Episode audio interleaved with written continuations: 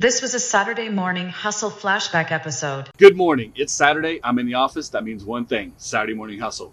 Technically, I'm on the back deck at uh, 1219 Creative, our office in Oklahoma City. And there's a lot of changes about to happen here, a lot of changes happening for the Golden Group. The key to handling change when you run or own a business is to not panic. Small movements when change comes. It could be a new competitor, it could be a new client, it could be losing a client, losing an employee. These things happen. So remember who you are, stick to your core values, and stick to the structure that you created when you started your business. If you're going to make a major pivot in your business, make sure that's something you do slowly and after a lot of thought and a lot of discussion. A lot of those type of changes, major changes, can kill a business. So make small adjustments, not major changes, if you're going to have long-term success. It's Saturday. I'm in the office. You know what that means the Saturday Morning Hustle Podcast. No hyperbolic hustle culture, just brutally honest, straightforward business advice and motivation every Saturday for entrepreneurs, business owners, or anyone pursuing success. You can't just work 9 to 5 Monday through Friday and hope to become the next big thing.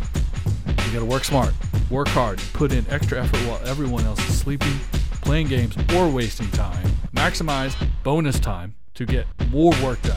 This podcast is for anyone willing to come in early, stay late, hustle on the weekend to be truly great. This week, we're talking about change. Change happens to everyone. Sometimes you can plan for it, sometimes you can't. Sometimes you're in control of the change, sometimes it happens to you.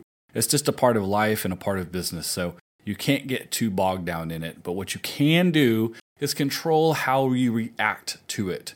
The worst thing you can do when you run, uh, run or manage operate a business is to overreact to change. You can't be so quick to make major changes in your business because you'll kill the consistency that you've built up.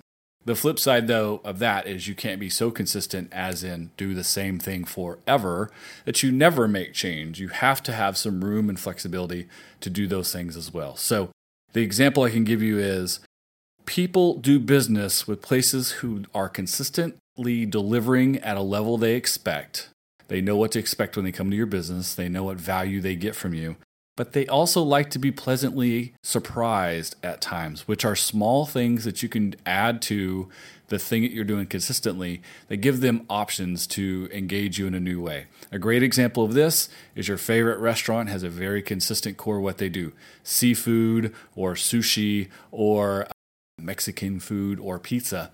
But occasionally they have specials. They have dishes that they're only doing for a day or a week, or they have seasonal items. You know, this pumpkin spice latte that's on, only at Starbucks for a certain amount of time, etc. So these are small changes they make so that they can pleasantly surprise you while staying consistent in their delivery. So back to the idea of change. Making small adjustments as change happens to you is how you win. Big changes pivots in your business need to be taken very careful. Uh, it's not, I'm not saying you should never pivot because there are plenty of times where a pivot benefits a business greatly, but it takes a lot of information, a lot of consideration, a lot of conversation, a lot of analysis of the market factors, not just you, but the market factors to make a pivot. Otherwise, you should be making small adjustments. As you put your product or service out, people are going to tell you what they like and what they don't like about it. It's usually small things, it's usually price, delivery, the color, etc. Small things that you can make adjustments to bring it back towards where the audience is most likely to pay you for it. That's the key to business. So small changes and adjustments are where it comes from to be successful. Occasionally the audience, the market will reject you. They just don't want it. It's not anything anyone's willing to pay for. But maybe the core idea was good, it's just not how you're doing it. That's where you make a major pivot. I can't give you a great example because there's a lot of them out there, but um, each one is specific to that market industry and what they were up against and what they pivoted to.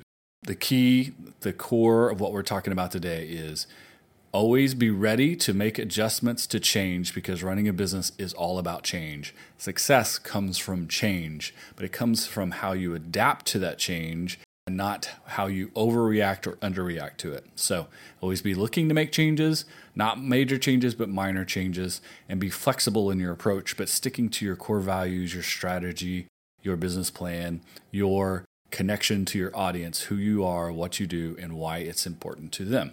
These are the core things that are huge. The small tactics, the day to day, The little things here and there are where you make the changes in order to continually move in the direction that your audience is hoping that you will move. And then, if you do have to consider a major pivot, be very thoughtful. Really take your time with it. Look hard at it and look at the market factors. Look at what the audience is telling you and not what you're thinking about. And this is another example here where if you're going to make a ma- major pivot, please bring in some outside help. Bring in a third party person who isn't romantic about what you've built and what you're doing and can just look at those outside factors and give you a clear path to what that pivot should be if you're serious about success. If you're just doing something as an ego play, then do what you do, stick with what's always got you there, and see what happens because that's pure ego, not business. So hopefully that's helpful for you guys. Another Saturday down. You guys get a little bit of work done and then get out in the world and have some fun. Talk to you next week on the Saturday Morning Hustle. Thanks for listening to a Saturday Morning Hustle flashback episode. Thanks for listening. Subscribe so you never miss an episode. Leave a comment, leave a review, share with a friend. I would really appreciate that. Follow and engage on social media Twitter, Instagram, LinkedIn, and this Saturday Morning Hustle Facebook fan page. All the information, all the past episodes, all the Saturday Morning Hustle, Entrepreneur and Coffee and Donuts swag is at SaturdayMorningHustle.com. See you next week.